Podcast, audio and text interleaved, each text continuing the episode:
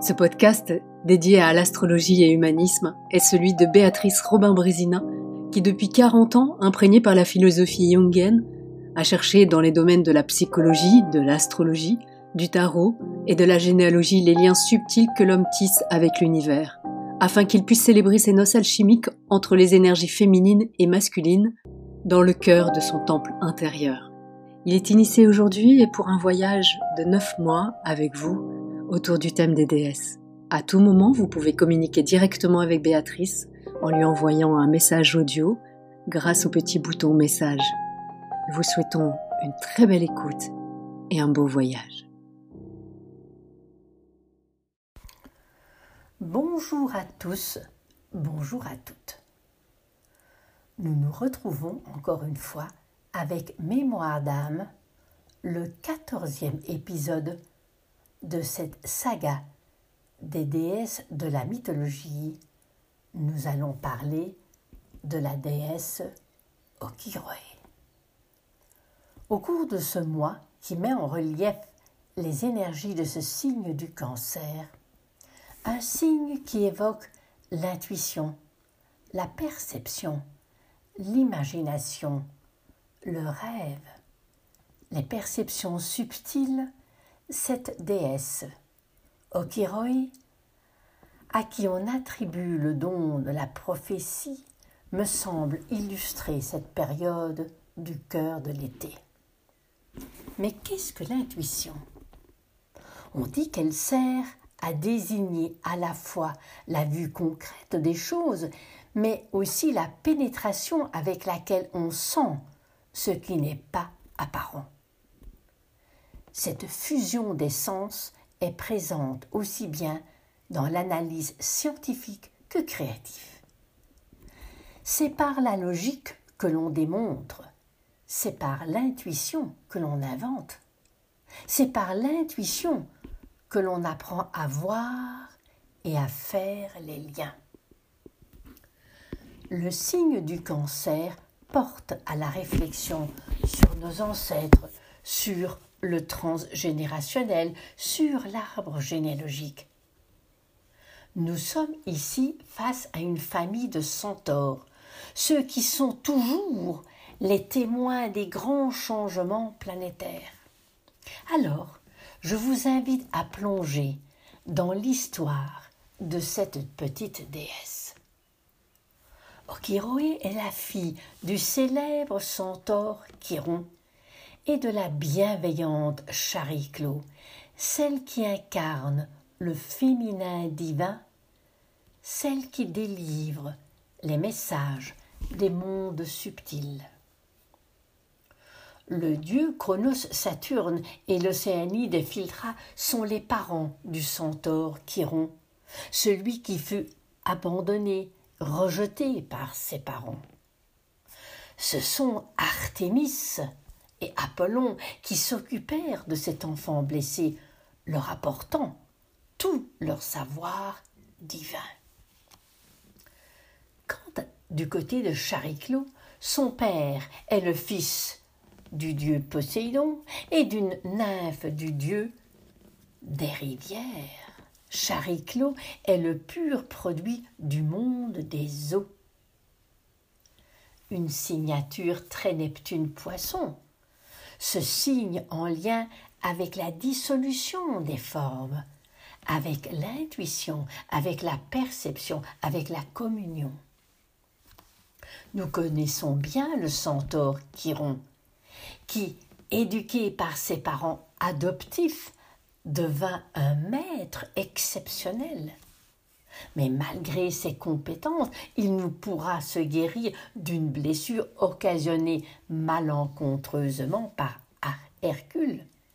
Il devra par la suite troquer son immortalité et sauver Prométhée. Vous connaissez l'histoire. Okéroé, fille du couple des centaures, naît au bord d'un fleuve, d'une mer très liée à l'élément eau, aux perceptions comme aux connexions célestes. Elle naît d'un père qui pourrait pour moi incarner la résilience. En effet, Les mains tendues par ses parents célestes ont porté leurs fruits, ce qui est un très bel exemple que de tout drame peut naître une créativité. Si on accepte les frustrations, si on accepte les limites, si on accepte les pertes de Saturne Chronos, nous pouvons alors accéder aux vibrations d'Uranus Uranus. Tout va dépendre de la manière dont on accepte ce que la vie nous présente. En général, la mer colore nos valeurs, nous informe sur ce que nous cherchons comme sécurité. La mer est en lien avec notre première approche de l'amour.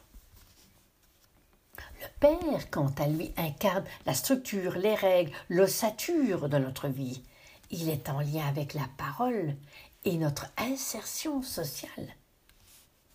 De par sa, sa mère, cette petite déesse va bénéficier de l'amour et des valeurs d'intuition et de bienveillance. De par son père, elle va hériter la structure, la force du centaure, comme l'importance de la parole.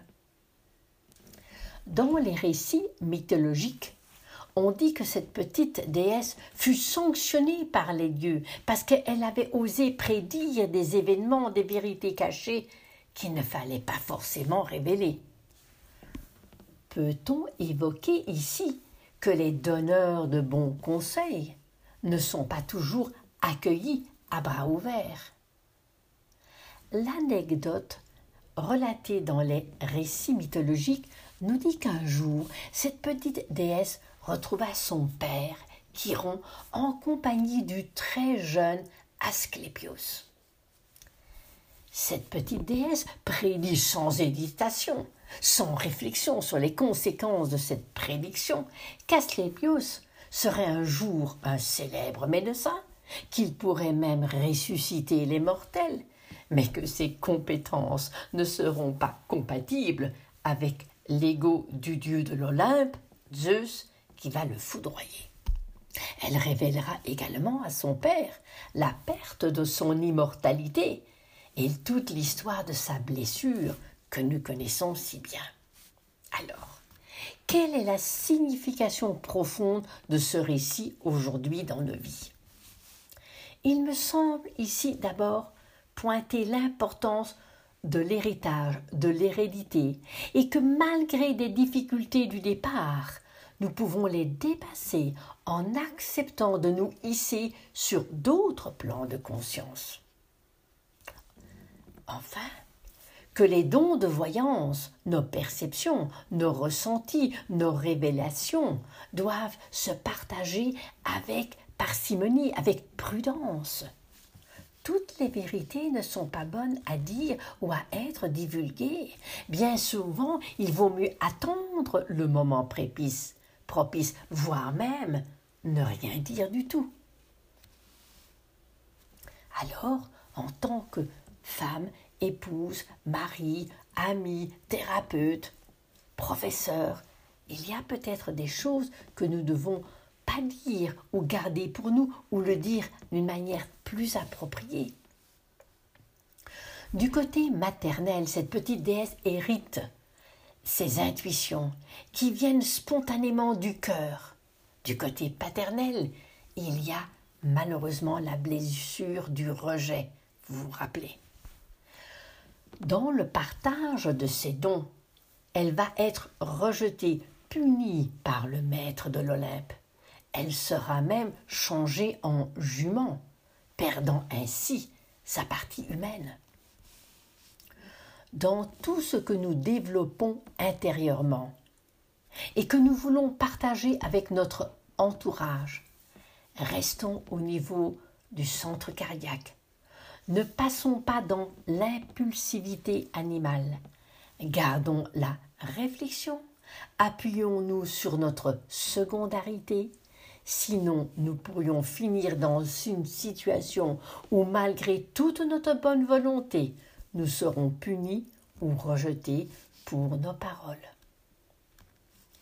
Cette histoire, je le répète, nous concerne tous, hommes ou femmes, dans nos métiers, ou tout simplement dans l'humain que nous incarnons. Si être à l'écoute et prodiguer des conseils est une chose merveilleuse, ne le faisons pas sans conscience.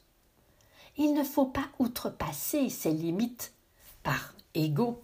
Il ne faut pas outrepasser les limites des lois de l'univers. Le respect de l'autre et aussi accepter que l'autre ne peut pas tout entendre. Voici l'histoire d'une déesse bien différente de la bonne mère Cérès, de la tempétueuse Eris, ou encore du parcours initiatique d'une Sedna.